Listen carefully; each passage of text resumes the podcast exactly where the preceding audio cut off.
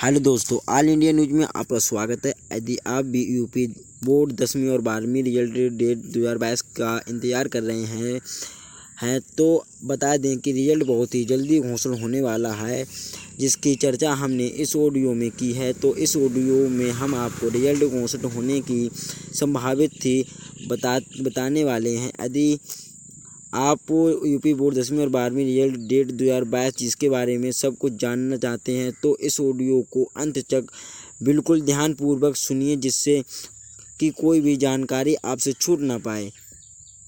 UP board दसवीं और बारहवीं रिज़ल्ट डेट दो हज़ार बाईस। ऐसा कि आप सभी को पता है कि उत्तर प्रदेश बोर्ड की परीक्षा चौबीस मार्च से शुरू हुई थी, जो कि तेरह अप्रैल को ख़त्म हुई, जिसके अंत में कक्षा बारहवीं का पेपर लीक हो गया था, जिसके कारण उसे रद्द करना पड़ा। इस वर्ष उत्तर प्रदेश में लगभग बासठ लाख आवार आवार्थी द्वारा रजिस्ट्रेशन किया गया था, लेकिन पहले दिन ही उत्तर प्रदेश के लगभग चार पॉइंट एक लाख विद्यार्थियों ने हिंदी परीक्षा छोड़ दी थी। जैसे ही यूपी बोर्ड दसवीं और बारहवीं रिज़ल्ट आएगा तो सबसे पहले आप इस उत्तर प्रदेश की ऑफिशियल वेबसाइट पर जाकर चेक कर सकते हैं। वहाँ आप अपने रोल नंबर के माध्यम से इस रिज़ल्ट को चेक कर सकते हैं।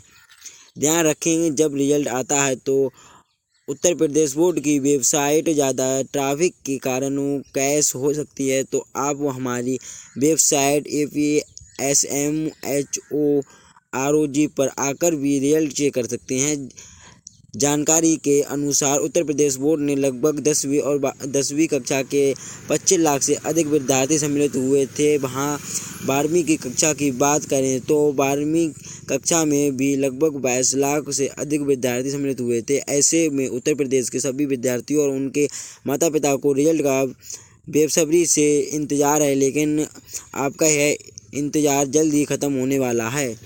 यूपी बोर्ड दस रिज़ल्ट दो हज़ार बाईस कब आएगा? उत्तर प्रदेश माध्यमिक को शिक्षा परिषद द्वारा जानकारी प्रदान की गई है कि सात मई तक उत्तर प्रदेश बोर्ड की कॉपियाँ चेक हो हो जाने की संभावना थी क्योंकि उत्तर प्रदेश बोर्ड हमेशा लगभग पंद्रह दिन में सभी विद्यार्थियों की कॉपी चेक कर, देता है। जैसा कि आप सभी को विदित है उत्तर प्रदेश बोर्ड की परीक्षा 12 अप्रैल को समाप्त तो हो चुकी थी तो चौबीस अप्रैल से उत्तर प्रदेश को जाँच करने का कार्यक्रम शुरू किया गया था।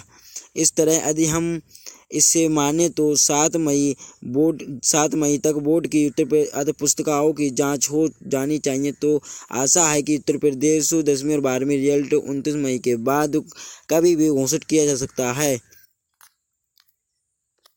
आप मेरे चैनल के लिए एक सब्सक्राइब, कमेंट, लाइक ज़रूर करें, जिसमें कोई भी अगर ऑडियो डालता हूँ तो आपके पास पहुँचती रहे।